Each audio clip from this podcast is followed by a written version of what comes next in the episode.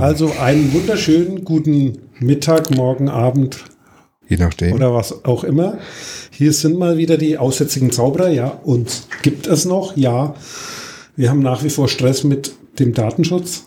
ja, wir hatten Wir hätten, äh, wie heißt es immer, eine Kollegin sagt immer, Augen auf bei der Berufswahl. Oh, hör auf. ich sage ich sag immer wieder, ich wäre doch doch besser Gärtner, Bäcker oder irgendwas anderes geworden, aber naja. Ja, gut. kannst du noch. Du hast ja das ganze Leben noch vor dir. ja stimmt. Mit knapp 70. Danke. Danke. Ja. Wie Also. letztens, letztens beim, beim Thekenschnack schon, ja, diese, diese alten Kerle, die da immer rumhängen. Ja, und vor allem, wenn ich dann nicht mal in der Lage bin, die Technik so zu bedienen und zu Beginn der. Sendung beim Hallo rausfliege und ihr dann ohne mich weitermacht. Genau. Müssen wir jetzt unser Publikum abholen, unsere Hörerinnen? Ah, Es ist, also, wir sind die aussätzigen Zauberer, heute mit dem Eri und dem, Daslo. ja, Heute mal ohne- heu- heute mal ohne Pseudonym. Oh, ohne doppeltes Pseudonym. Wir heißen wirklich so oder auch nicht. Und ich war unterwegs, ich bin immer unterwegs. Ich war unterwegs im Norden, im hohen Norden in Kiel, an der schönen Ostsee, mit Blick auf die Ostsee, bei der Sommerakademie 2019, ULD Datenschutz Sommer- Sommerakademie. ULD steht für Unabhängiges Landeszentrum für Datenschutz in Schleswig-Holstein. Das ist so eine, würde ich mal sagen, so eine Datenschutzschmiede, Aufsichtsbehörde für den Datenschutz im Norden und Vordenker in vielen Themen. Und diesmal stand im Mittelpunkt der Verbraucher, also Überschrift war Verbraucher im Fokus. Es ging um das Thema Datenschutz beim Kunden. Die Veranstaltung ist einmal im Jahr, da kommt man hin, wenn man irgendwie Berufsdatenschützer ist, wenn man privat ist, irgendwie schließen sie einem aus, wenn man nicht in Schleswig-Holstein wohnt. Das sind auch ein bisschen komische Teilnahmebedingungen. Wenn man aber irgendwie nachweisen kann, dass man zu einer Firma gehört, kann man da hingehen und es ist sogar bezahlbar. Notfalls kann man es privat bezahlen. 70 Euro ist nicht die Geht. Welt. Und dort trifft man eigentlich alles, was so Rang und Namen hat im Datenschutz. Unter anderem einen Vortrag vom Jan Philipp Albrecht, den man ja kennt, wenn man sich mit Datenschutzgrundverordnung auseinandersetzt. Das ist der Mensch, der in Brüssel bei der EU das Projekt Datenschutzgrundverordnung gestartet hat. gemanagt hat. Gestartet hat es die Kommissarin, die Vivian Ja, Redding, aber er war der, würde ich mal sagen, der Datenschutzmanager, der dafür gesorgt hat, das hinzubringen, oder das Gesetz zustande zu bringen, was eine super Leistung ist. Und äh, ja, wer das sehen will, also da auch ein Tipp, ich werde es verlinken, da gibt es einen Film drüber, der heißt Democracy. Und dort ist sozusagen mehr oder weniger begleitet dieser Prozess und da kann man mal sehen, ja, wie schwierig es ist und was das für ein Kompromiss ist, sowas zu machen, weil ja viele meinen, das wäre sowas Einseitiges und so. Da ist aber Wirtschaft und alle möglichen gesellschaftlichen Gruppen beteiligt und das ist echt sehr spannend. Aber auch nur, glaube ich, wenn einen das Thema interessiert, weil wenn zum Beispiel einer wissen will, was machst du den ganzen Tag, was ist denn eigentlich dein Job? Dann sage ich, guck dir den Film an, so fühle ich mich jeden Tag, Aber- weil im Prinzip tue ich sowas ähnliches, nur im kleineren. Ja. Äh, wer zufälligerweise Wochendämmerung hört, ähm, da hat, ähm, wurde das auch mal vorgestellt und der Film hat nämlich auch noch einen weiteren Vorteil, auch wenn man sich jetzt für Datenschutz nicht interessiert, der zeigt auch noch mal relativ gut, wie Gesetzgebung in Europa generell Genau. funktioniert. Stimmt, da wird es auch erwähnt, habe ich gehört. Ich höre die ja auch. Ja. Ich zahle nur nicht so viel, dass ich am Abspann genannt werde. Ich zahle ein bisschen weniger. So ist, so ist er. Ja. Okay, also zurück zum Thema Verbraucher. Der Jan-Philipp Albrecht ist ja jetzt, äh, hat einen neuen Job.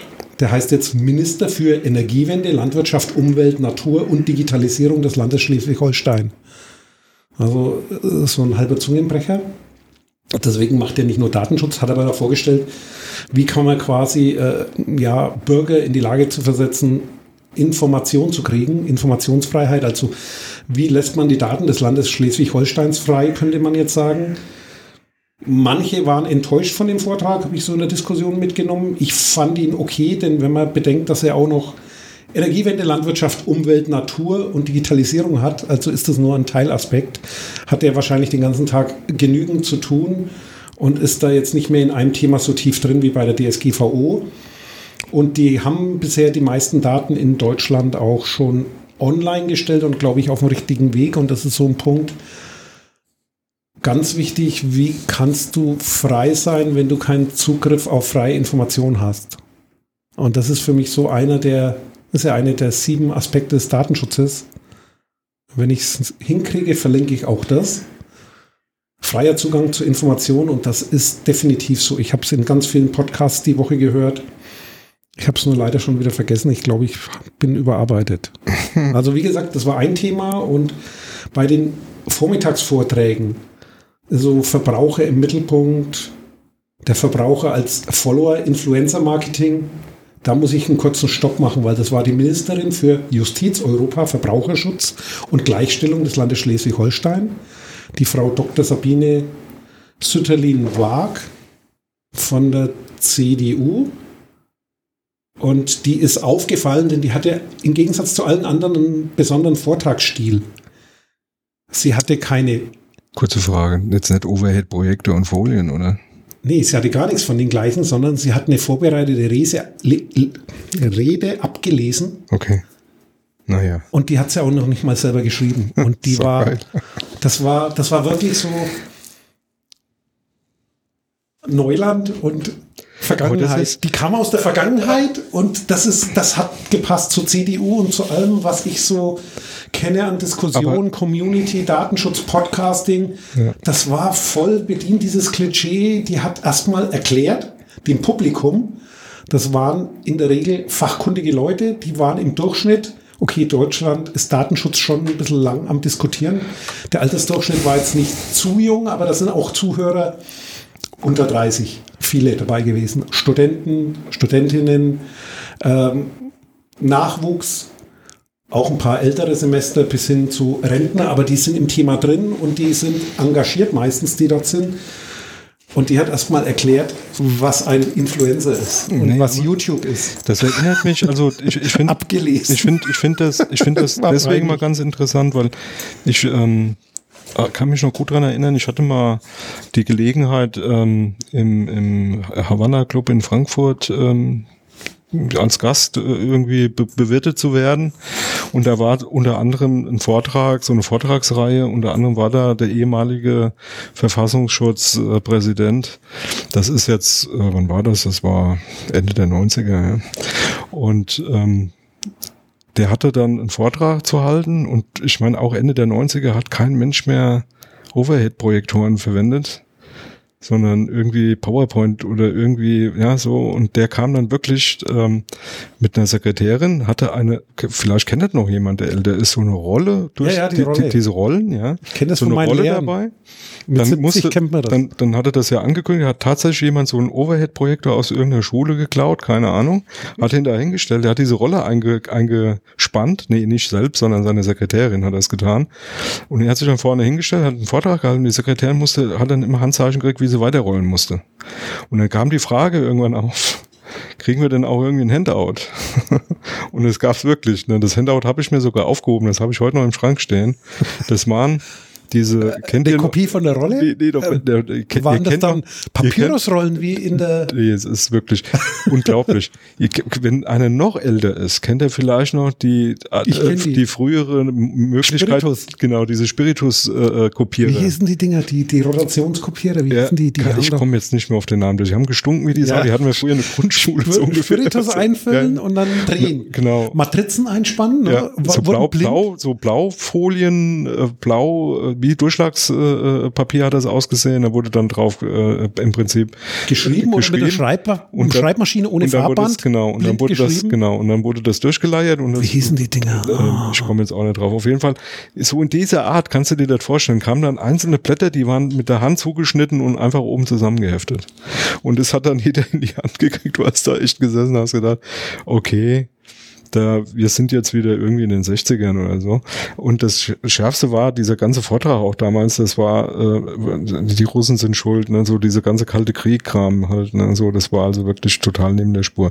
Aber so ein bisschen erinnert mich das daran. Also jemand, der sich da hinstellt, eine äh, ne, ne Vortragsrede von jemand anderem vorliest und dann den Leuten vollkommen undifferenziert erstmal erklärt, was Influencer, was das Internet eigentlich ist, weil die Leute, die da sitzen, ja möglicherweise erstmal abgeholt werden müssen.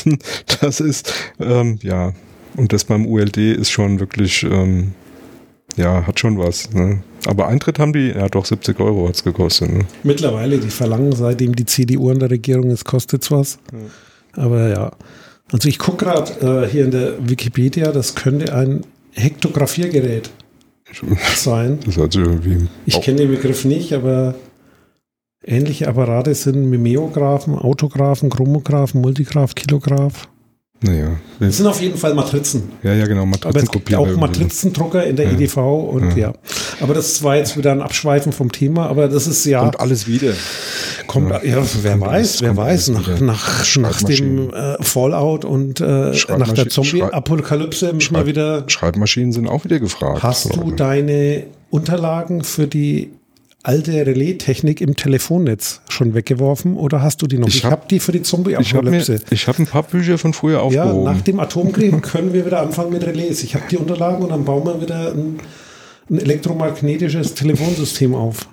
Warum? Im übernächsten Leben. Warum, Warum nicht? Beim Frage, nächsten ja. Camp können wir das machen. Okay, dann komme ich mal zurück. Also die, die Kollegin, also ich hatte dann die Gnade, dass ich nach fünf Minuten raus musste in eine Telefonkonferenz und reinkam, da war die immer noch am Reden. Ich habe mir das dann erzählen lassen, ich habe nichts verpasst. Äh, oder nach zehn Minuten musste ich raus. Es war nicht so, so schlimm. Also das war das Thema Verbraucher als Follower. War nicht so spannend. Dann kam ein Christian Buggetei, den fand ich beeindruckend, weil äh, Darcy.is hat jetzt nichts mit dem IS zu tun. Ich finde es bemerkenswert, dass es solche Leute gibt. Der ist angetreten, befreit Social Media aus der Werbefessel. Mhm. Er hat sozusagen so ein Open Source Projekt als Alternative zu Facebook allein, wo er noch Sponsoren sucht. Mhm. Ich sag mutig, ich finde es gut, dass es solche Initiativen immer wieder gibt. Ich habe nur leider nicht die Hoffnung, dass sich sowas durchsetzt, aber solange es sowas gibt, habe ich immer noch die Hoffnung, es gibt Alternativen und die werden auch mal aufgezeigt. Also das Schöne ist, durch das, dass es das gibt, gibt es halt Ansätze zu sagen, es geht auch anders und vielleicht äh, orientiert sich dann mal jemand dran und es wird besser bei Social Media. Aber man sieht ja auch, äh, Mastodon fliegt nicht so richtig. Ich habe da zwar auch einen Account, aber faktisch nutzen tue ich ihn auch eher nicht. nicht. Ja. Twitter nutze ich ja schon wenig, weil ich äh, da auch nicht so viel Benefit habe. Ich bin da nicht so der Twitter-Fan. Naja, dann kamen natürlich die Verbraucherzentralen, die haben da ein Thema mit Datenschutz. Der Bundesverband äh, ist klar, den hört man da. Dann kam der Jan-Philipp Albrecht, hatte ich schon gesagt. Dann war ein interessanter Vergleich und zwar Christian Torun, Datenschutz, das neue Bio. Was ich spannend fand, ist sozusagen mal einen Blickwinkel verpassen. Viele Datenschützer haben da die Nase gerümpft, weil die erwarten da ihre trockenen, theoretischen, meist juristischen Themen. Der hat einfach verglichen, sozusagen, an welchen, kann, man das vergleichen mit dem Bio?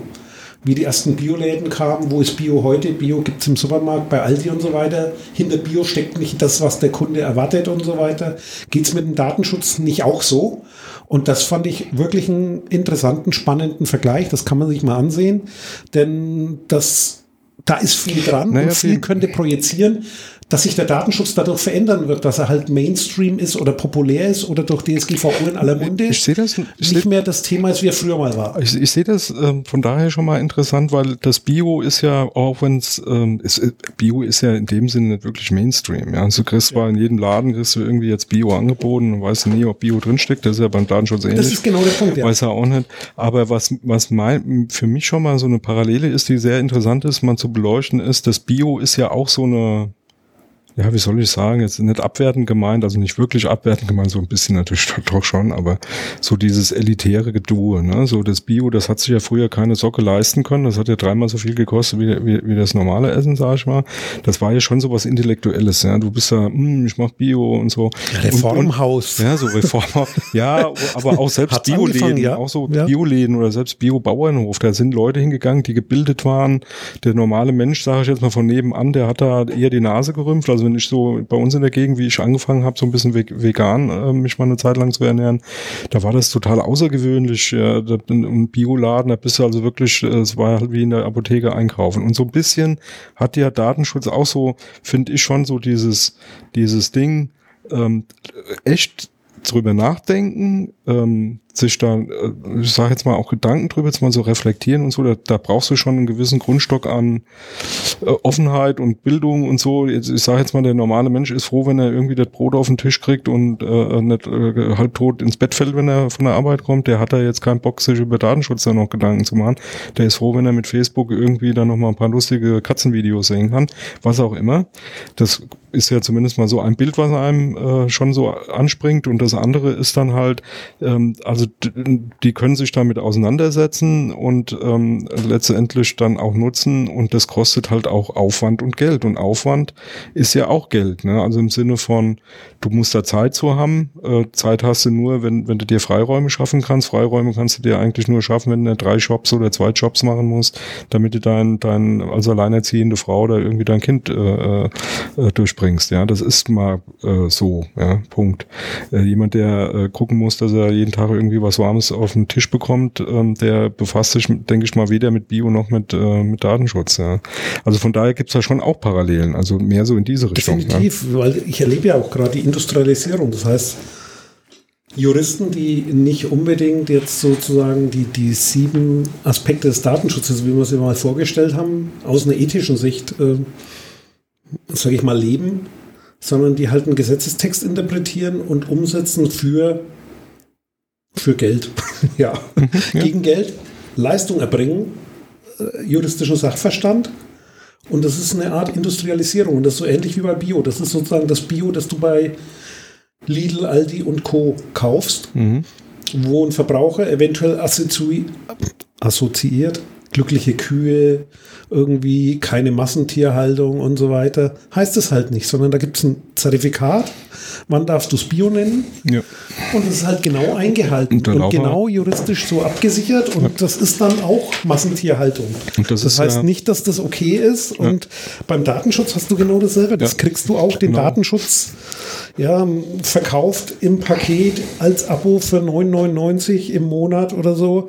Da kann halt nicht dahinter stecken, dass sich einer ernsthaft dafür interessiert und dir das anguckt, sondern der verkauft dir ein Bündel von Online-Schulungen, irgendwelchen Schulungsvideos, die allgemein das Thema ein bisschen erklären. Der, der gibt dir vorgefertigte Mustererklärungen, ob die jetzt passen oder nicht. Da wird halt die Adresse angepasst, so dass du formal nicht angreifbar bist, aber das zumindest was so ja. unsere Leidenschaft ist oder unser, äh, unser Los ist. Die befassen sich dann nicht aus dem Blickwinkel damit. Meistens nicht. Ich will da nichts unterstellen, aber sowas kommt halt hoch. Das, das ähm, mag ja auch okay sein. Also das kommt halt wirklich drauf an, wie bist du da unterwegs. Also der, normal, aus, ja. der normale, äh, ich sage jetzt mal Vereinschef, der da irgendwie eine Webseite irgendwie zu pflegen hat oder so, der muss jetzt nicht unbedingt den, den, den super Datenschützer Rechtsanwalt finden, der ihm da jetzt ganz individuell da irgendwie was zusammenschneidet. Da haben wir ja auch mal was vorgestellt, da vom Heise Verlag, dieses DSGVO-Heft, äh, was sie da rausgebracht wo da wirklich mal so an der Praxis orientiert ein paar Tipps waren, wie geht man damit um und so. Das für so normale äh, ich sage mal Kleinstbetriebe und Vereine absolut okay. Ähm, mag passen, aber ich, ich äh, habe hier gerade die Woche auch wieder so einen schönen Zeitungsbericht äh, gesehen. Es gibt halt Leute, die mittlerweile ähm, richtig Geld damit verdienen, äh, zum Beispiel Pseudonymisierung, also so, wie kannst du vor dem Big Brother flüchten? Ja? Also die bieten da Schulungen an und, und, und Lehrgänge und, und, und Präsentationen. Da, die kosten dann schon mal so, ich sage jetzt mal ab 250, 300 Euro wo du dann im Prinzip gezeigt bekommst, wie du dem dem Aluhut-Falltest. dem- Ja, so ja, nicht, Digital. Nee, also schon schon ähm, professionell, ja. Also es ist jetzt nicht so der Aluhut und vollkommen abgedrehter Schwachsinn oder so. Das hat schon was, ja. Das ist auch, das hat auch Hand und Fuß. Das war schon auch ein Profi.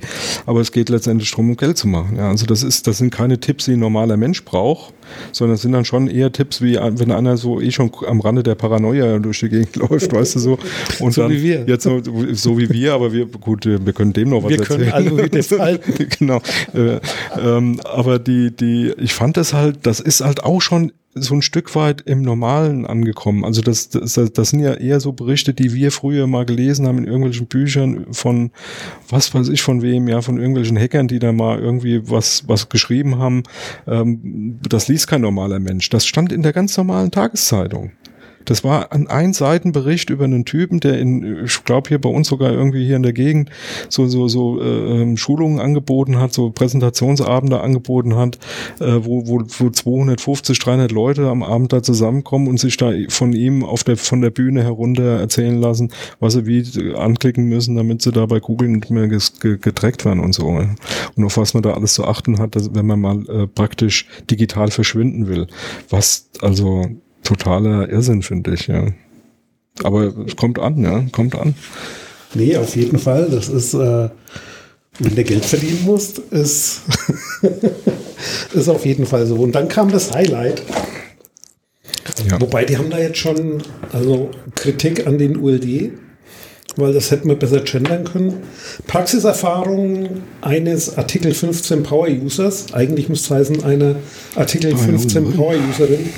Was ist Artikel 15? Da geht es um das Thema Auskunft. Auskunft. Das heißt, liebe Firma, erzähl mir doch mal, was du über mich hast. Wer uns regelmäßig hört und auch mal auf ein Chaos Communication Veranstaltung geht, kennt das. Da hat die auf Twitter die Katascha, die Katharina Nukun, hat das Thema vorgestellt, äh, was haben denn die Firmen so über uns? Das war quasi der Kurzvortrag, ein bisschen abgedatet vom Kongress. Also wir werden es verlinken. Auf dem Kongress hat man die Langversion. Da hat die Katascha das ausführlich dargestellt. Was kriegt man an Daten zurück? Wie hoch ist der Stapel Papier? Was steht da drin? Und die Letty, wer die kennt aus der Freak Show, die hat das Ganze grafisch aufbereitet, also visualisiert. Und das ist echt ein super Vortrag. Ich habe dann auch bei den Diskussionen hinterher die Links zu dem Video verteilt für die Leute, die mehr wissen wollten. Und in der Tat, das war der meist diskutierte Vortrag, weil eigentlich viel zu wenig Leute, selbst die Datenschützer, fragen viel zu wenig nach. Äh, ja, welche Daten verarbeiten die? Liegt wahrscheinlich daran, ich habe mit einem Teil der Leute zu tun, die sind da auch genervt, weil der Datenschutzbeauftragte natürlich an der Recherche beteiligt ist und die damit Arbeit haben, aber ich äh, diskutiere mit ihnen immer Leute, äh, ihr habt das Thema falsch verstanden, wenn ihr der Meinung wärt, es gäbe zu viele Anfragen. Ja. Weil eigentlich gibt es zu wenige und ich finde es toll für jeden, der hier sein Recht wahrnimmt und mal nachfragt und sich die Daten geben lässt. Und das Schöne ist ja, die Stories gibt es so nicht. Die Katascha könnte den Vortrag nicht so schön halten, wenn nicht zum Beispiel amerikanische Firmen das Gesetz wortwörtlich nehmen. Denn es ging auch viel um die Salamitaktik. In deutschen Firmen kriegst du die Daten gar nicht. Also du kommst da gar nicht so weit, so eine schöne Story darzustellen und so ein umfassendes Bild zu kriegen. Ich würde sagen, das liegt nicht immer daran, dass die deutschen Firmen oder die europäischen die Daten nicht haben, sondern die rücken sie nicht so leicht raus, weil sie zu viele Datenschützer haben und andere Juristen, die davor sitzen und Salamitaktik machen. Naja, wo, wobei ich will das ein bisschen im Schutz nehmen. Also zum, zum einen, äh, erstmal so zum ersten Punkt. Ich habe das mal vor Jahren mal gemacht. Wir hatten das ja auch mal hier Anfang des Jahres äh, durchgeplant, dass wir das auch wieder mal aufgreifen und selber mal ein paar Firmen anschreiben. Haben wir auch gemacht, sind wir euch noch schuldig. Und, ja, müssen wir noch die Ergebnisse liefern. Da, da muss ich aber ganz klar sagen, also zum einen, ich, ich kann das schon auch verstehen, das ist nämlich wirklich Arbeit. Also es ist nicht so, dass man da, ach lustig, und dann machen wir mal und dann schreiben wir mal fünf Firmen an und dann kriegt man mal ein paar Briefe oder so. Wenn du das wirklich mal ähm, nachvollziehen willst, musst du dich damit beschäftigen und das kostet schon Aufwand und Zeit. Meinst das du jetzt als Nutzer oder als, als, als Betroffener? Nutzer? Ja, okay, als Betroffener, ja. ja. So, als du schreibst sie, du schreibst ja. sie da an, dann kriegst du da irgendwie was zurück, dann musst du natürlich gucken, was macht das für einen Sinn, was ist das und so. Das ist das eine. Und natürlich musst du auch hinterher sein. Also die Salamitaktik insofern, da gebe ich dir vollkommen recht. Viele Firmen, dann geht dann, geht dann erstmal die Diskussion los, äh, sind sie das überhaupt? Ja, wir müssen jetzt erstmal sicherstellen, dass sie auch berechtigt sind, diese Frage zu stellen und dann Antworten darauf zu kriegen. Was ja grundsätzlich schon erstmal kein dummer Gedanke ist, ja. Ist okay, ja. Aber das heißt natürlich dann, ah ja gut, wie gehe ich jetzt damit um? Was mache ich jetzt? Ne? Also ich muss auch wieder reagieren und Zeit äh, reinstecken, äh, ne? so und das ähm, hat halt alles irgendwo seine Grenzen, weil jeder von uns muss auch nur irgendwie sehen, dass er, dass er die Brötchen heimbringt. Aber ähm, von daher ähm, sage ich jetzt mal, ich kann schon auch Leute verstehen, die sagen, nee, gut, das habe ich mir mal angeguckt, das ähm, ist mir einfach zu viel Aufwand. Aber ähm, was jeder mal machen kann, ist zumindest an den Stellen, wo er merkt, irgendwie kommt mir das komisch vor oder irgendwie ähm, weiß ich nicht, ähm, was da genau passiert. Also jeder hat ja mal irgendwie eine Vertragsbeziehung mit irgendeiner Firma, wo er denkt, hier, das würde mich jetzt schon mal interessieren, warum die mir genau diese Werbung jetzt geschickt haben oder warum ich von denen jetzt ähm, äh, bestimmte Dinge kriege. Also ein Trick, den ich immer mal wieder angewendet habe und auch immer noch anwende, ist mal so kleine Änderungen in der Adresse oder in der Schreibweise des Namens bei der Angabe von irgendwelchen Adressdaten ähm, äh, zu machen. Ähm, wo ich jetzt nicht auf Werbung einwillige, aber dann trotzdem kurz, kurze Zeit später Werbung krieg. Ja, wo ich dann anhand der Fallschreibung dann schon feststellen kann, ah, das war, wo ich, was weiß ich, der Firma XYZ irgendwas bestellt habe und jetzt kommt von der Firma ABC irgendein Schrott an, an Werbung, da stimmt ja irgendwas nicht. Ne? Und da kannst du dann schon mal nachhaken. Das machen halt auch viel zu wenig Leute. Ja. Und das Zweite, ähm, was äh, natürlich schon ein Thema ist, ähm, ich glaube, also da bin ich nicht ganz der Meinung, Salamitaktik, ähm, weil das kann man auch anders sehen, nämlich was interessiert mich, also was viele falsch verstehen, ist bei der Beauskunftung, dass, dass das bedeutet, Inhalte zu schicken. Also im Sinne von, wie das Facebook da mal eine Zeit lang gemacht hat, ich glaube, man hat immer noch, du kriegst eine CD, wo alles drauf ist, was sie von dir haben. Das ist nicht die Frage der Beauskunftung. Die Frage der Beauskunftung ist, was habt ihr von mir und zu welchem Zweck verarbeitet ihr die, wie? Ja, und äh, nicht, was habt ihr von mir und schickt mir jetzt bitte alles, was bei euch in der Datenbank von mir drin ist. Das hat nämlich Jetzt so wie Folge, die Schufa auskommt, ja, so, meinst du, ne? Ja. ja. weil das, weil das natürlich erstmal, was will ich damit? Also äh, ist mal grundsätzlich erschreckend. Ja klar, da kriege ich eine DVD, da sind Millionen Datensätze von mir drauf. Ja, da bin ich, bin ich geschockt. Ja, kann ich sein. Das, aber das ist jetzt keine neue Erkenntnis, die ich da gewinne. Das, das weiß ich äh, schon ziemlich lange, dass sie ziemlich viel von mir haben. Äh, was mich viel mehr interessiert ist, ähm, wozu, also was ist der Zweck, ähm, was ist der Weg? Und ähm, ist, da, ist da eine Rechtsgrundlage da oder ist da keine Rechtsgrundlage zu da? Und da brauche ich nicht die DVD mit einem Datenbankabzug, wo, alle, wo, wo mein Name irgendwie drin vorkommt, weil der, das bringt mir nichts, das macht mir nur eine ganze Menge Arbeit. Und ähm, letztendlich äh, den Aufwand, den die beiden da jetzt getrieben haben, finde ich super. Ich finde auch äh, die Erkenntnisklasse, das kann man dann ja auch mal machen, aber ich würde das nicht machen. Also erstens habe ich überhaupt nicht die Fähigkeiten dazu, mir da grafische Auswertungen so aufzubereiten ähm, und zum anderen, ähm, ja, dann weiß ich, okay, die haben da irgendwelche Daten und da könnte man drauf schließen, dass ich XYZ, weiß ich nicht, keine Feuerzeuge brauche, weil ich nicht mehr rauche. Äh, super, ja. Also da, da hat, also wo drauf ich raus will, ist eigentlich, das sind schon Grenzen, ja. Also wo, wo ich dann sage, okay, da muss man sich über Sinn und Unsinn von solchen, von solchen Beauskunftungen natürlich schon auch mal Gedanken drüber machen. Und äh, ich bin felsenfest davon überzeugt, dass es sehr, sehr häufig eben genau zu diesem Missverständnis kommt. Da wird dann alle, aller mögliche Krempel aus der Datenbank gezogen, das wird dann irgendwie dir zur Verfügung gestellt. Damit kannst du in der Regel nichts anfangen. Was sagt dir das? Ja, also du hast eine DVD voll mit irgendwelchen einzelnen Nullen und schön. Also von daher kann ich das schon auch nachvollziehen, wenn Firmen eben nicht DVDs verschicken, sondern sagen, okay, wir haben, sie haben mit uns ein Vertragsverhältnis und das sind die Informationen, die wir von ihnen haben und die verarbeiten wir aus dem, dem Grund und dann ist mir das als Auskunft vollkommen ausreichend. Wir, ja, auf jeden Fall und wir sollten zumindest mal ich will es jetzt nicht versprechen. Wir müssen das wir mal machen jetzt. Einen ja. halben Podcast zu dem Thema auf Halde liegen. Ja. Und die Rückläufe sind mittlerweile da, die müssen wir in die zweite Hälfte packen. Das liegt jetzt an unserem Zeitkoordinierung. Ja. Absolut. Schön finde ich auf einer der Folien stand, wer die sagt, er hätte noch nie gelogen, dem traue ich nicht mein Sohn. ja. soll von Willem Busch sein. Also, das waren jetzt so die Vorträge. Ich werde da die Hauptseite verlinken, da findet man alles.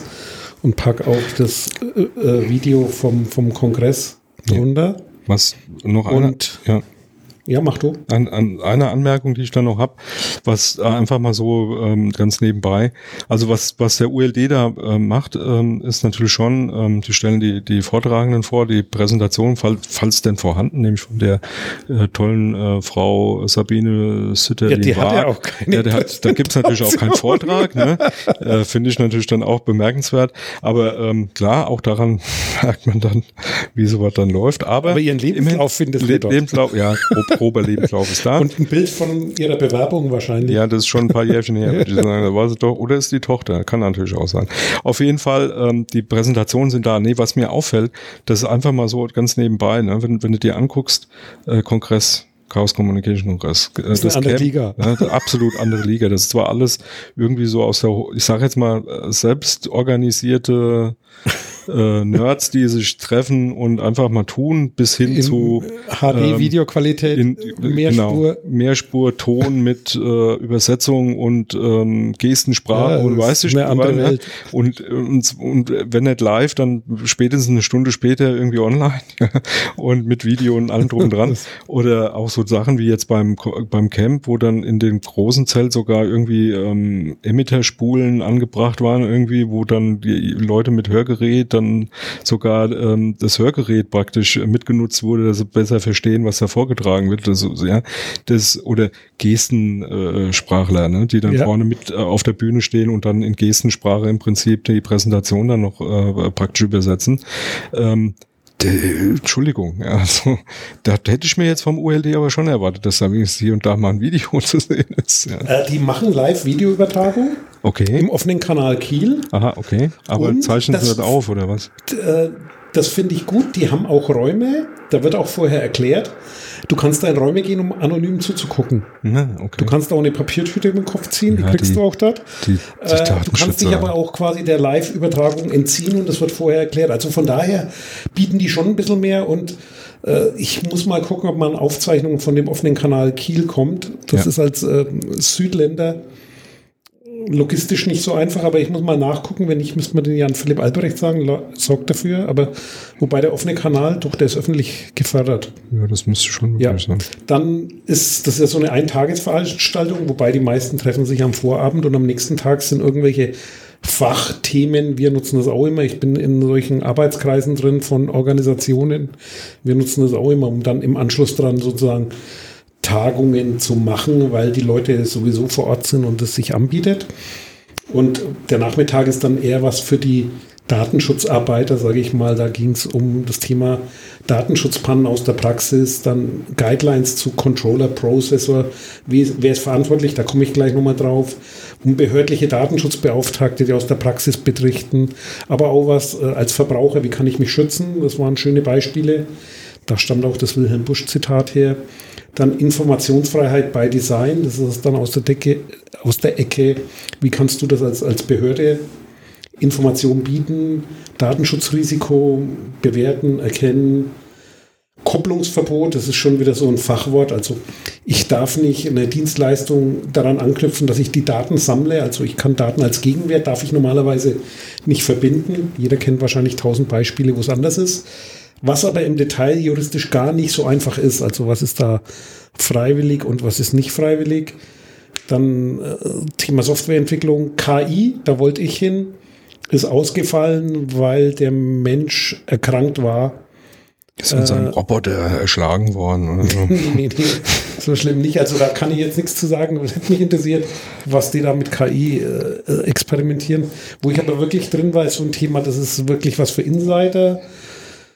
Ich finde es gut, was da gerade passiert. Und zwar wird erstmal erklärt, wie, wie funktioniert Datenschutz von der Aufsichtsseite her.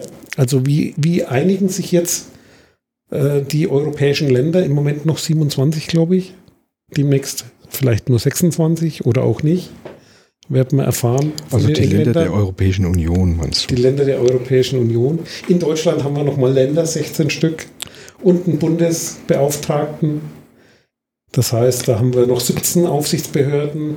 Und wie arbeiten die zusammen? Wie wir das zusammengeschlossen? Da gab es früher eine sogenannte Artikel 29 Arbeitsgruppe, die Working Group WP29. Äh, das ist jetzt der Europäische Datenschutzausschuss, EDSA, beziehungsweise European Data Protection Board, EDPP oder I, wie heißt das dann? EDPB. Ich tue mich da immer schwer, weil in Franken haben wir nur ein B. nee, ihr habt und, zwei Bs. Ja, ein B und ein B halt. Und äh, ja, auf jeden Fall, wie funktioniert das? Und die geben Guidelines raus. Und das Spannende ist, die sind an einer neuen Guideline. Und ich freue mich schon drauf, weil ich finde die gut von der Idee des Datenschutzes her, weil sie praxisorientiert ist. Ich finde es spannend, wie man damit umgehen wird, weil die wird einige, die aus der alten Welt kommen, vor der DSGVO und Datenschutz irgendwann mal vor 30 Jahren gelernt haben, die wird das anstrengen, weil äh, seit Mitte der 90er gibt es schon moderne Werkzeuge in Europa. Die Deutschen haben die ignoriert bis 2018 und die wenden sie heute in der Praxis kaum an. Und die werden dann eventuell erzwungen, weil diese, dieser Ausschuss, der legt die Richtlinien fest und der weist dann die Aufsichtsbehörden in allen europäischen Ländern an, es so zu prüfen und umzusetzen. Und da geht es quasi darum, wer ist eigentlich verantwortlich für die Datenverarbeitung? Und die gucken dann nicht so sehr auf das theoretische Vertragskonstrukt, das dann mit der Praxis nichts zu tun hat und hauptsächlich in Deutschland gelebt wird, sondern die gucken dann wirklich nach, wer hat faktisch die Macht über die Daten und wo werden Entscheidungen getroffen. Das heißt, wenn ich jetzt als Firma meine Daten zu Amazon in die Cloud lege, okay, die würden den Vertrag nicht unterschreiben, dass ich nach wie vor die Macht drüber habe und die alles nach meiner Anweisung machen, unterschreiben die sowieso nicht. Aber gesetzt den Fall, ich hätte den Vertrag, solche Konstruktionen haben wir in Europa, dann ist das egal. Faktisch äh, hat der die Verantwortung, der darüber entscheidet, was mit den Daten passiert. Und das finde ich einen spannenden Prozess. Wie gesagt, die, hat, die Kollegin hat da die Gremienarbeit vorgestellt. Die Kirsten Bock vom OLD, die ist da in dieser Arbeitsgruppe und da ist Spannendes zu erwarten. Und die hat dann eben mal dargestellt, wie, wie wird man das juristisch sehen, wie wird man das angehen und wie geht man da quasi durch das Thema der Datenverarbeitung durch und guckt sich sozusagen Schritt für Schritt an, wer hat eigentlich faktisch die Macht über die Daten und entscheidet und der trägt auch die Verantwortung. Und die Aufsichtsbehörden werden das dann so kontrollieren. Und unabhängig von der Vertragslage gibt es auch die Werkzeuge in der DSGVO, auch bei den Strafen. Das heißt, da steht ja. schon drin, wenn du als Auftragsverarbeiter, also als Dienstleister, sagen wir mal als Dropbox, ich bin die Dropbox und irgendeiner schmeißt Daten rein, dann hat faktisch Dropbox trotzdem eine Mitverantwortung, wenn die Entscheidungen treffen, personenbezogenen Daten gegenüber, die sie zu verantworten haben und faktisch durchführen, werden die sozusagen so bestraft, als wären sie diejenigen gewesen, die die Daten gesammelt haben. Und da bin ich mal gespannt, was das verändern wird, wenn man so vorgeht. Und das ist auch die vorherrschende Meinung in Europa. Wie gesagt, in Deutschland hat man oft ein anderes Bild, aber das wird europäisch entschieden. Und das finde ich wieder gut, dass es da eine Europäische Union gibt und sozusagen ja so, so eine europäische Entscheidung gibt und nicht nur so standardisiert Deutsch, weil manchmal ist das auch für den Einzelnen, für den Verbraucher nicht gut. Man sieht das so bei Autos, dass da dies, das Lobbying manchmal gegen den Verbraucher entscheidet und nicht für oder gegen die Gesellschaft und nicht für. Ja, da kam jetzt auch vor kurzem eine äh, ne, ne, ne Meldung, ich bin gerade am Suchen, findest du jetzt auf die Schnelle nicht. Also vor kurzem heißt irgendwann hier die Woche, letzte Woche, dass unser lieber ähm, Beauftragter für Datenschutz und Informationsfreiheit in der Bundesrepublik Deutschland ähm, angekündigt hat, dass ähm, er zum einen äh, wohl schon äh, nicht nur mitbekommen, sondern auch befürwortet, dass die Strafen doch äh, schon sehr hoch äh, ausfallen mittlerweile in Europa und er davon ausgeht, dass das in Deutschland genauso passieren wird. Weil wir hatten ja immer diese Diskussion auch hier ähm, schon ein, zwei Mal gehabt. Ähm, naja gut, es sind jetzt nach Datenschutzgrundverordnung sind ja Strafen schon äh, zum einen viel breiter aufgestellt aufgestellt. Also wie du eben sagtest, nicht nur derjenige, der früher verantwortliche Stelle, ne, so der die Daten erhebt und verarbeitet, sondern eben alle, die in der Verarbeitungskette Beteiligten ähm, letztendlich auch verantwortlich sind für die Verarbeitung der Daten und mittlerweile auch bestraft werden können. Also wenn ich jetzt einen Dienstleister engagiere, der dann schlampig mit den Daten umgeht, konnte, konnte dieser Dienstleister früher ja im Prinzip relativ sicher sein, da nicht unbedingt ähm, außer äh, Reputationsschäden da wirklich vor ein Kadi gezogen zu werden, weil er ja nur Auftragsdatenverarbeiter. Also sprich, er hat einen Auftrag bekommen und hat das ja nur im Auftrag gemacht, hat mit der eigentlichen Verarbeitung ähm, im, im Prinzip jetzt rechtlich gesehen erstmal nichts zu tun gehabt. Ähm, und die Strafen gingen dann an denjenigen, der da die Daten erhoben hat. Ähm, mittlerweile ist es halt definitiv so, dass jeder in der Kette im Prinzip äh, auf Strafe hoffen darf. Ja was ja den Datenschutz letztendlich nur besser machen kann. Ähm, aber es war dann letztendlich ja auch immer so die Diskussion, ja, jetzt wartet erstmal ab, so schlimm wird das alles nicht. Da stehen, stehen zwar im Prinzip letztendlich Millionen Strafen an, ne, so und so viel Prozent vom Börsenwert oder Wert der Firma. Konzernumsatz. Konzernumsatz im Jahr und so ähm, kann dann an Strafe herum, da hat da jeder erstmal äh, schreckliche Angst gekriegt, dann ist da nicht viel passiert, dann war die Angst dann auf einmal wieder weg. Äh, seitdem haben wir ja dieses schöne Schlagwort in jeder größeren Firma, äh, Risikoübernahme, alles gar kein Problem, machen wir. Ähm, also ähm, und jetzt ist im Prinzip so ein Stück weit, äh, habt ihr ja alle, denke ich mal, so ein bisschen, äh, zumindest ein bisschen mitbekommen, dass in Europa der ein oder andere größere Konzern schon Strafen zahlen musste. Und ähm, ja, letztendlich ganz klare Ankündigung auch für Deutschland, Leute, ähm, das ist zwar hier jetzt noch nicht so dolle passiert, aber das wird kommen und da sind wir alle von überzeugt, dass das kommen wird. Und das finde ich schon auch eine wichtige Message. Ja. Ja, du meinst also den Ulrich Kelber, ja. weil wir haben ja vorhin gesagt, wir reden über die Veranstaltung 2019 und das ist der aktuelle Bundesbeauftragte für den Datenschutz und die Informationsfreiheit. Jetzt ein Techniker und kein Rechtsanwalt. Genau. Und der hat gesagt, es wird hohe Bußgelder geben. Ja. Jo, was äh, als Beispiel noch fällt mir da ein, dass quasi dieses äh, Cambridge Analytica und Facebook Beispiel quasi, dass die DSGVO, wenn das nach Inkrafttreten der DSGVO passiert wäre, kann dann sozusagen an jeden rantreten, der da irgendwo missbaut in der Kette und nicht nur an einen.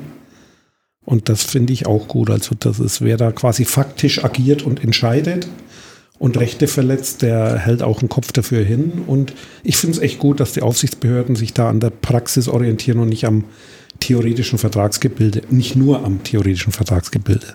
Ja.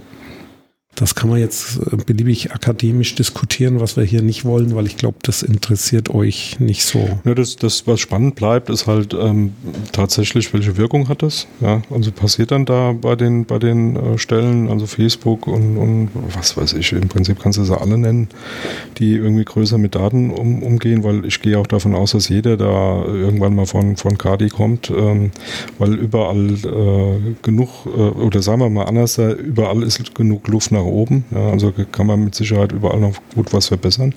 Manche Dinge, die immer ganz gut gelaufen sind, sind ja auch äh, schlechter geworden, muss man auch mal ganz klar sagen. Also wenn man, wenn man sich jetzt mal so Konstrukte anguckt, ähm, wie Deutschland Cloud, Microsoft, die praktisch jetzt zugemacht wird, ähm, also ähm, wo, wo schon auch, ähm, ja, ich sage jetzt mal, solche Cloud-Anbieter sich überlegt haben, okay, wie können wir in Europa da vielleicht auch was besser machen wie sonst wo. Äh, das dann irgendwie, ich weiß nicht, wie lange haben sie es ausgehalten? Drei Jahre insgesamt. So ungefähr. Und äh, danach, wir berichteten. Dann, dann, dann irgendwann festgestellt haben, okay, wir verdienen da irgendwie nicht so genug Geld oder keine ist, Ahnung. Ja. Und dann einfach das, äh, die Bude zumachen. Und ähm, sich auf der einen Seite, haben wir ja auch schon mal berichtet, äh, positiv jetzt mal angemerkt, äh, viele, gerade US-amerikanische Unternehmen sehr wohl auf den europäischen Datenschutz gucken und sagen, ähm, mitunter sagen, okay, so schlecht scheint das gar nicht zu sein. Das ist schon, schon auch ein, ein, eine Idee, wie man damit umgeht. Und da wollen wir uns vielleicht mal dran orientieren und jetzt letztendlich auch äh, fordern, dass in, äh, in, in den USA so ein bisschen mehr passiert in, in die Richtung. Auf der anderen Seite auch dann tatsächlich immer wieder ähm, die Dinge mitkriegst, äh, die da total schief laufen, wie jetzt zum Beispiel Kisten da mit diesen Smart Speakern, die, äh, wo dann irgendwelche Leute halt die Gespräche mitgehört haben, um da Qualitätssicherung zu machen. Hören, oder, oder immer noch ja, hören.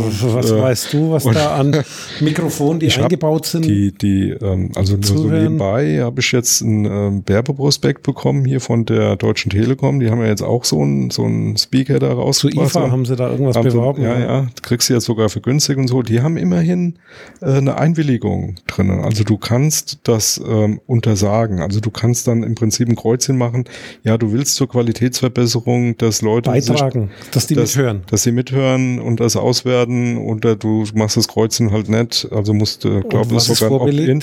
Nee, ist ein äh, Opt-in. Also, also so du musst dich entscheiden, dass sie mithören dürfen. Du ja. darfst das du Mithören einschalten oder, oder du kannst es auslassen. Ja, genau. Und ich finde immerhin, also immerhin, ja. Immerhin. Also wenn da, ich, ich finde es ja auch ein bisschen bescheuert zu behaupten, das ginge ohne. Ich habe ähm, letzte Woche einen super Bericht ich gelesen. Ich dachte, KI kann sowas. Nee, nee, äh, kennst also du hab, die, die da sitzen oder so? Nee, ich habe aber ich habe mal kennenlernen. Hier, ähm, ähm, wahnsinnig geiles Ding. Da oder gab's, lieber nicht. Da gab's eine Riesenpräsentation vor, weiß ich nicht, ein, zwei, drei Jahren, keine Ahnung, ich habe es jetzt irgendwie äh, gelesen gehabt. Ähm, da ging es um ähm, Telefongespräche oder Gespr natürliche Gespräche im Prinzip über, über Distanzen hinweg. Also du hast den Gesprächspartner nicht gesehen. Und das Ding war halt, die sind schwer äh, gelobt worden, wie toll die KI jetzt schon ist, weil die, die meisten Gesprächspartner im Prinzip nicht erkennen konnten, dass das kein Mensch ist auf der anderen Seite. Mhm. Und dann haben sie, glaube ich, sogar Preise gewonnen oder jedenfalls ist das böse. Aber ich, ich weiß, ich bin mir nicht mehr ganz sicher, wer, wer das war, ob das Google war oder Amazon. Also ich glaube, es war Google. Und ähm, ja, da ist zum Schluss, und da, ist zum Schluss ja. rausgekommen, das haben sie jetzt irgendwie zu ein, zwei Jahre später jetzt zugeben müssen. Da waren, das war keine KI, da haben praktisch zu 80, zu 80 Prozent Leute. Leute gesessen, haben okay. da telefoniert. Das heißt, wenn man das jetzt im Umkehrschluss nimmt, Liebe Datenschützer bei der Deutschen Telekom, ich wünsche euch viel Spaß beim Zuhören. Äh, naja, wollen wir jetzt nicht so böse sein. wer, weiß, ja. wer weiß, wo das stattfindet. Ja, also genau. ob das überhaupt in Deutschland ist, keine Ahnung. Ich habe mich mit diesem, mit diesem Lautsprecher, mit dem Lautsprecher da noch nicht auseinandergesetzt. Okay, ich glaube, ich brauche das auch nicht. Ich brauche so einen Lautsprecher Aber auch nicht, weil ich, ich hab, bin da mehr ein Fan von dem. Hast du, hast du Freakshow letztens gehört, den Huckel mit seiner klassischen HiFi-Anlagen ja, und so. Ich, ich habe hab sowas daheim. Ich, ich, ich mache das so. Ja. Ich habe drei Schallplatten. Und zwar nach alter Technik, mit ja, richtig ja. großen Lautsprechern und so. Und richtig Schallplatten mit Nadel und ja, ich habe früher drüber gelacht. Man hört es. Okay, ich glaube nicht, dass Kabel für 10.000 Euro das Nein, besser machen, das aber du hörst einen Unterschied zur CD und ich kenne auch das Thema verpol du mal ein Lautsprecherkabel, dann hab, hörst du plötzlich nur noch das halbe Lied. Ich hab, ich hab, Gibt's und das ist so. Ja, klar. Und das bildet man sich nicht ein. Allerdings mit zunehmendem Alter werden ist die Ohren schlechter. Ja. Aber ich habe, ich habe, also ich bin ja auch ein Fan von von Schallplatten. Ich habe auch echt eine ziemlich relativ große Schallplattensammlung, will ich mal behaupten. Aber und ich kaufe mir auch immer ich noch neue. 400. Ich kaufe auch neue. Ja, ich, ich also die Pop Rock äh. Die dicken jetzt, die, die 180 die, Gramm, die sind die geil. Rock Pop Abteilung bei mir sind auch so knapp äh, ja, 300 würde ich mal sagen. Und dann habe ich noch Klassik. Da, da habe ich gar nicht mehr gezählt. Aber ähm, nee, was ich geil fand ähm, vor, ich weiß gar nicht jetzt jetzt hier irgendwie auch die letzte Zeit in irgendeinem, ach, das war hier ähm, die ähm, Bachelor, da gibt's eine schöne Serie, ähm, und zwar von den Mädels, die damals im Zweiten Weltkrieg ähm, die Bletchley Park, oder? Ja, genau, Bletchley Park, die äh, Codes geknackt haben. Okay. Und da gibt's bei, ähm, kann ich empfehlen, bei, bei, bei, bei Netflix im Moment zwei Serien, nämlich einmal Bletchley Park, Sisters, glaube okay. ich, glaube ich. Und das andere ist Bletchley Park Sisters San Francisco. Das ist praktisch die zweite, zweite, zweite Serie. Ne? Und wieso San Francisco? Wie ja, weil die dann das? einfach mal nach San Francisco sind, nach, schon so. lange nach dem Krieg und so. Da ging es um ah. einen Mörder, der ähm, äh, in Bletchley Park jemand, jemand umgebracht haben, eine, eine, eine, eine, Frau da. Nee, aber was lustig war, war folgendes. Und dann, ähm, also ist inhaltlich schön, weil Frauen, die ähm, echt was auf dem Kasten haben, so diese ganze Atmosphäre, es spielt so in den 50er, 60ern, ähm, kann man sich angucken. Aber was richtig geil war, da war dann ein Mädel, die, der, die hat mit zwei Jungs zusammen gewohnt in San Francisco, so äh, wohngemeinschaftsmäßig. Und die zwei Jungs sind ihr tierisch auf den Zenkel gegangen, ja. Und sie hatte halt so eine alte Stereoanlage. Also nee, eben nicht Stereoanlage, sondern sie hatten einen alten Schallplattenspieler in so einer, in so einer, in so einer, in so einer Kon Konsole ich bringe jetzt aus dem Konzept, ja, erzähl weiter. In so einer, in so einer Musiktruhe, ne, hat ja. man das früher genannt, Musiktruhe. Musiktruhe, ne? ja. Da haben sie oben Wer Deckel aufmachen, so, ja. und Als ähm, jetzt pass auf, und die, und die kamen heim, ne? Und die zwei Jungs machten sich an ihrer Musiktruhe zu schaffen und ähm, erzählten ihr dann voller Freude, äh, hier, wir haben es dir jetzt umgebaut, das Ding ist jetzt Stereo, gell? und hier kannst du sogar Stereo hören, dann Schallplattenspieler, wir haben jetzt eine Stereonadel eingebaut und alles umgebastelt und so und wunderbar, hör dir das mal an, toll. Und sie total erbost, baut das wieder zurück zu Mono. Jeder, jeder Depp, jeder Depp weiß, dass der Dynamikumfang bei Mono-Schallplatten viel größer ist wie mit Stereo. Ja, geil, Ihr geil. macht mir hier die ganze, den ganzen Sound kaputt und so, hat sich total aufgeregt. Und das hat mich daran, an diese Diskussion, die ja auch so Vinylfreaks heißt- haben, die, der Dynamikumfang bei Schallplatten ist größer wie von CDs. Ja, das stimmt, tatsächlich. Das heißt, aber diese- es ist fatal zu behaupten, dass eine Schallplatte sich besser anhört wie eine CD, weil das ist definitiv nicht so, weil es ist erstmal eine Frage der Definition, was besser ist. Genau. Ja. Also was Das heißt besser? Ne, so. Aber Wer fand misst, ich, fand, misst, fand und ich traue lustig, nur der, dem das war- Messsystem, das, das war- du selber gebaut hast. das, das war deswegen so richtig stark, fand ich richtig geil, weil es so eine richtig schön typische Anspielung war. Sie äh, kommt aus einer Zeit, wo Mono halt noch, Ja. das, das war das Stereo von heute, das Schwarz von, von heute war da, damals halt Mono, ne? Und die haben das umgebaut auf Stereo, dachten, sie hätten ihr jetzt was richtig Gutes getan und haben direkt eine reingekriegt, weil nur sie hat so auf das Alte gestanden und wollte das auch wieder haben, ne? Und naja, sie mussten das es wieder heißt, die mo zurückbauen. mo momentanen Lautsprecher hier nur einen im Raum und dann vernetzt. Das ist gar nicht so schlecht, weil es ist ja Mono. ja, wobei das nicht stimmt. Mono aus sieben Lautsprechern. Ja, Ja, ja, das das- stimmt nicht. Aber ich habe dich gerade aus dem Konzept Gern. gebracht. Guck dir das. Ich zeige gerade ein Foto. Das müsste man als Episodencover nehmen. Das ist ein Haus, das ist ein Hotel. Wo steht das in welchem Land? ja, in England. Sieht man sofort, ne? Weil man sieht es daran. Was siehst du jetzt? Beschreib's. Naja, ein Waschbecken, eine Badewanne. Ja, gucken wir ans Waschbecken hin. Was? Wie, Ja, ja, getrennt äh, Warmwasser und Kaltwasser. Genau, Ja, am, ja. Am, am linken Ende ein Wasserhahn und am rechten Ende ein Wasserhahn. genau. Aus dem einen kommt kalt, Ja. aus dem anderen warm. ja.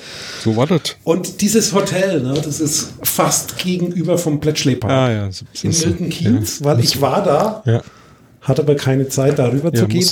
und wusste es zu dem Zeitpunkt nicht, dass das gegenüber ist. Ich kam da nachts an, Okay. bin mit so einem so schönen klassischen äh, englischen Taxi bei Schnee, wann war ein Schneechaos in England, wo mal ewig Schneechaos war. Irgendwann vor über zehn Jahren war das. Kam da nachts an, hat mich so ein cooler Taxifahrer dann hingefahren vom Bahnhof aus. Und ich wusste auch nicht, wo ich bin. War das erste Mal in Milton Keynes. Und wenn ich das gewusst hätte, wäre ich da Ja, wahrscheinlich sogar ein einen Tag eher Museum. gefahren da. und so. Super Museum da. Äh, und habe das überhaupt nicht geschnallt, sondern war da ja zwei Tage unterwegs und wusste das nicht, wo ich bin.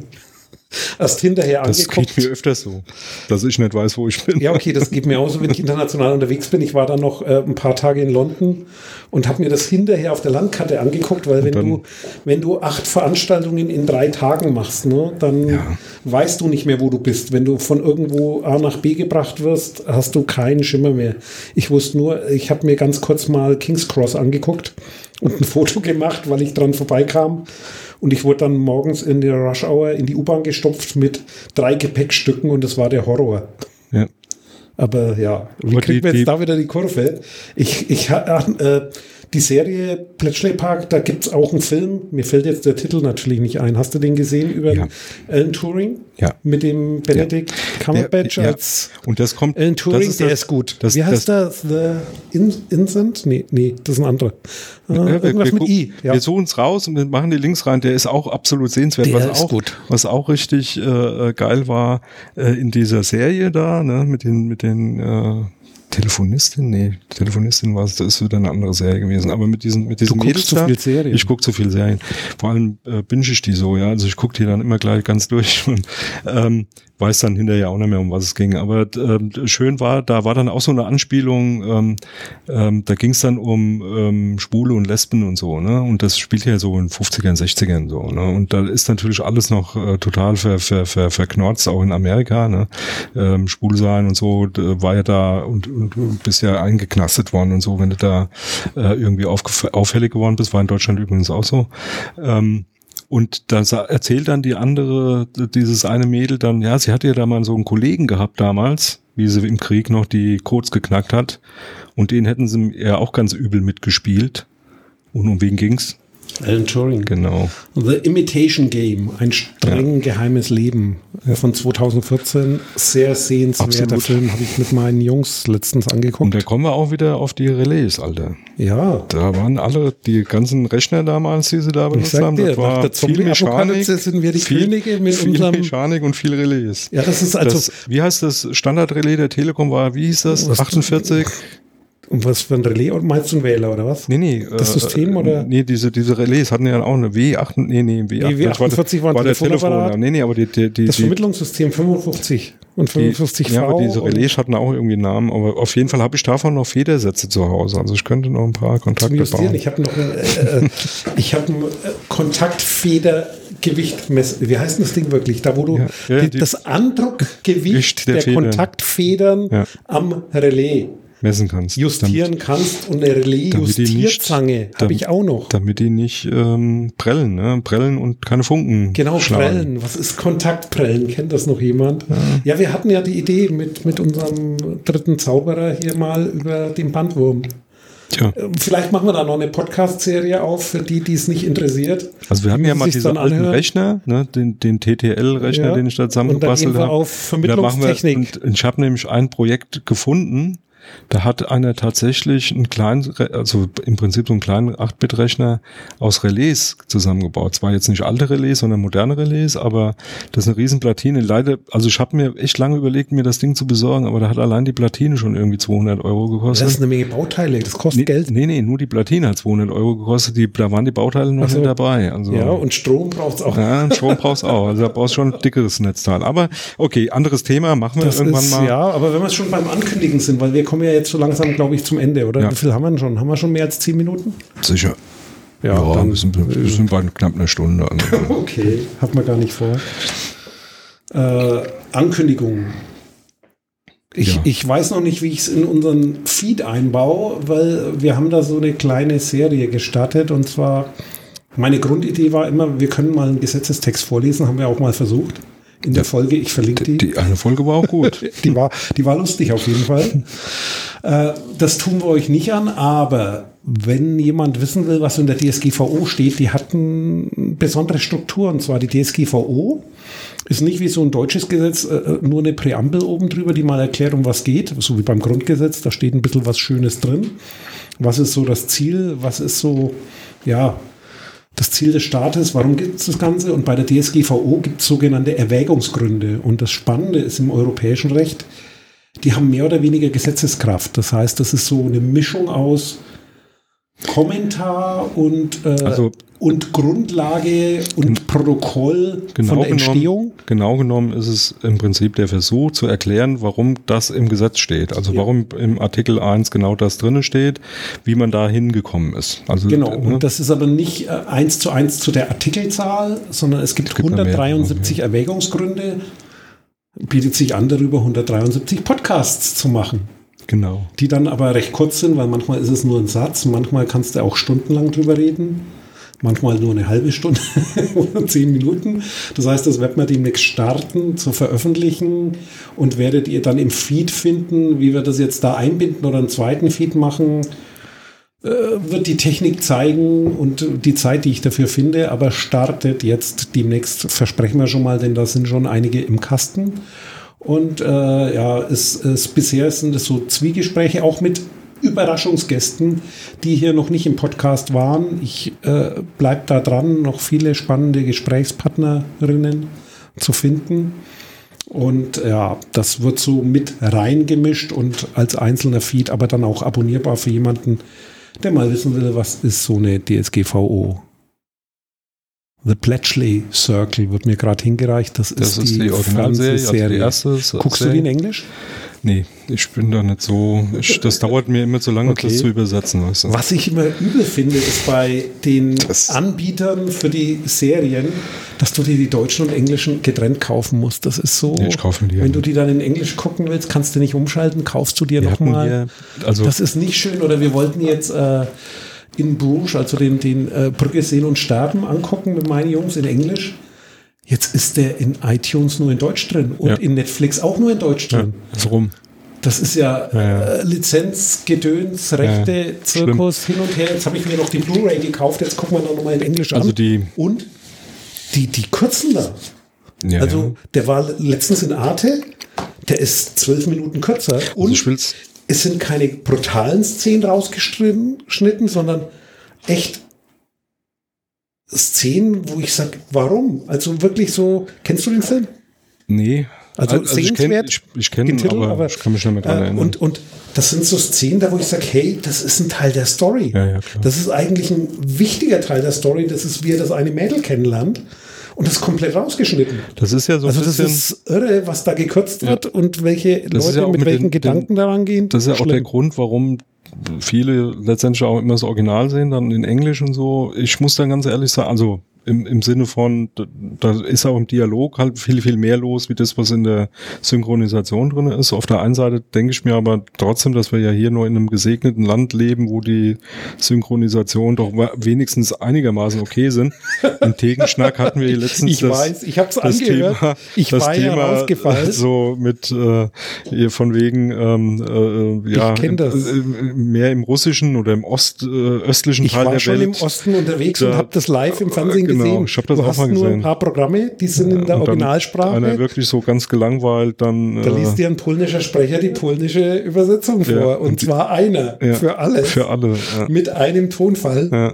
Völlig Ja. gelangweilt. Äh, ist schon mal hörenswert, Ja, aber man mal gemacht es nicht. Ja. Ich habe da mal, ich glaube, Woman, Woman in Red habe ich da mal geguckt. Oh Jesus, Maria. Das ist also schon, Hat hat du schon kennst den Film nicht wieder, ja, und das ist schon, ja. Genau, und da hatten wir das Thema, das fand ich dann schon auch in Ordnung, wenn man das gewohnt wäre, alles im Original zu sehen, dann wäre das wieder noch ein ganz anderes Thema. Ne? Das ist, ähm, ich hatte das Beispiel da ähm, im Urlaub irgendwie mal Derek in Schweden gucken zu können aus, ich sag mal, ich habe irgendwann mal einen Fernseher angemacht, war dann total geschockt. Die übersetzen da gar nichts. Also da kriegst du eigentlich alles im Original, ähm, außer Kinderfilme, glaube ich, sagte die ähm, Oder schwedische Produktion. oder schwedische Produktion, die wird dann hoffentlich in Schwedisch äh, besprochen worden sein. Ja.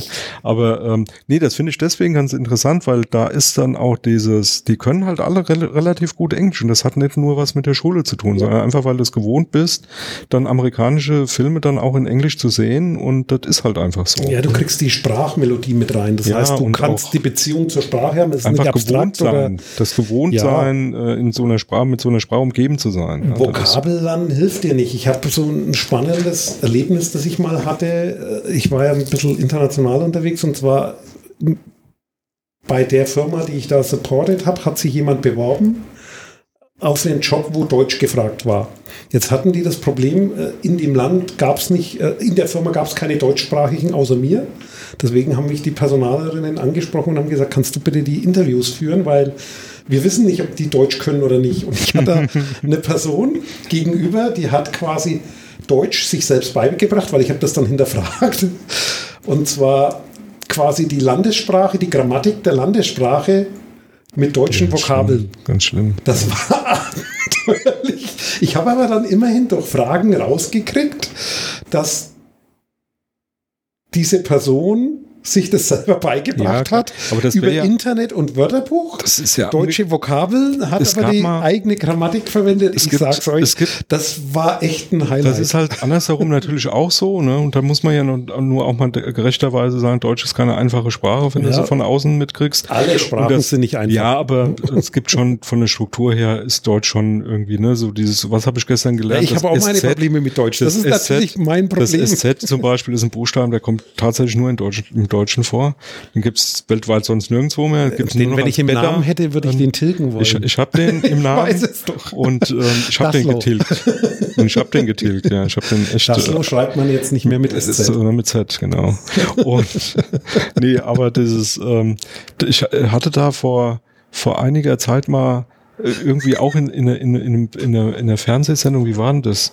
Da ging es auch um Sprache und einer hat sich das irgendwie selber mit äh, äh, ähm, äh, beigebracht und da kam auch ganz obskures Zeug bei raus. Und ähm, ja, das das funktioniert halt so nicht. Also Sprache meiner Meinung nach kannst du nur lernen, wenn du wirklich irgendwie das um dich rum hast und letztendlich auch ein bisschen gezwungen bist, damit umzugehen. Da fällt mir Und- noch eins ein, das war ja fast ein Sendungstitel wieder, aber das passt jetzt nicht zu unserem Thema. Und zwar habe ich heute, ich war jetzt zwei Tage lang im Workshop Deutsch-Englisch, weil da waren zwei Englischsprechende mit ein bisschen Brocken Deutsch und der Rest Deutsche. Und jeder hat halt in seiner Sprache dann gesprochen und manchmal die anderen auch in der anderen, was auch geht, Ja, klar. was aber äh, irgendwie anstrengend ist. Und einer hat den Aufkleber hinten drauf auf seinem Rechner Cyber Oh. mit SZ geschrieben vorne. Ja. Das sieht geil aus. ich habe zweimal halt- hingeguckt. habe. was steht halt- da jetzt? Ich war ist zu halt, weit weg. Ist halt tschechisch, das ist die tschechische Übersetzung von Cyber. Ne? Hat man auf dem Camp übrigens auch. Ne?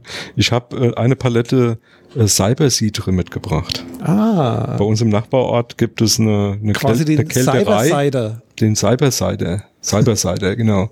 Ähm, und ähm, ja, den gibt's da. Äh, die machen halt Apfelwein, halt wie das bei uns in der Gegend äh, üblich ist, so Frankfurter Raum. Ne? Und ähm, da, die haben dann mir eine, eine Palette gespendet und die durfte ich dann mitnehmen aufs, aufs Camp. Und die war auch, äh, ist angekommen. Konnte man trinken. War ja noch genug Alkohol drin. ja, und ähm, um wegen Ankündigungen, also das machen wir ne, mit den mit den Erwägungsgrundsätzen. Und äh, das nächste Thema ist, Leute, seht zu, dass ihr Karten kriegt für den Communication Kongress im Dezember. Ähm, und ja, dass wir uns da vielleicht auch mal in einer, in einer größeren Runde zusammensetzen können, das wäre ja auch mal eine Aufgabe. Das wäre auch eine Mal so, Aufgabe, oder? Sowas wie ein, ja gut, bei uns werden nicht viele kommen, aber so Hörertreffen würde mich ja schon mal interessieren. Hörertreffen, da können wir uns dann- Wird von weiter weg erstmal gucken, wer da so alles kleinen, kommt. an so einen kleinen Tisch setzen. Ja, brauchen wir vier Nee, Stühle. ja, vier Stühle, haben wir, wir da können wir direkt wieder mal einen aufnehmen, weißt du so. Im Sendegarten wie das letzte Mal. ja. Oder Ja. das vorletzte Mal oder das vorvorletzte Mal oder wann auch immer. Jo, Okay, dann- Sind wir durch. Und Ja, haben wir irgendwas vergessen? Sicher haben wir was vergessen. Aber ist ja nicht so schlimm, weil wir haben es ja vergessen. Macht's gut. Tschüss. Dieses ciao. Angebot ist keine Rechtsberatung und vollständig subjektiv. Zu Risiken und Nebenwirkungen lesen Sie die Gesetzgebung und fragen Ihren Datenschutzbeauftragten oder Rechtsanwalt.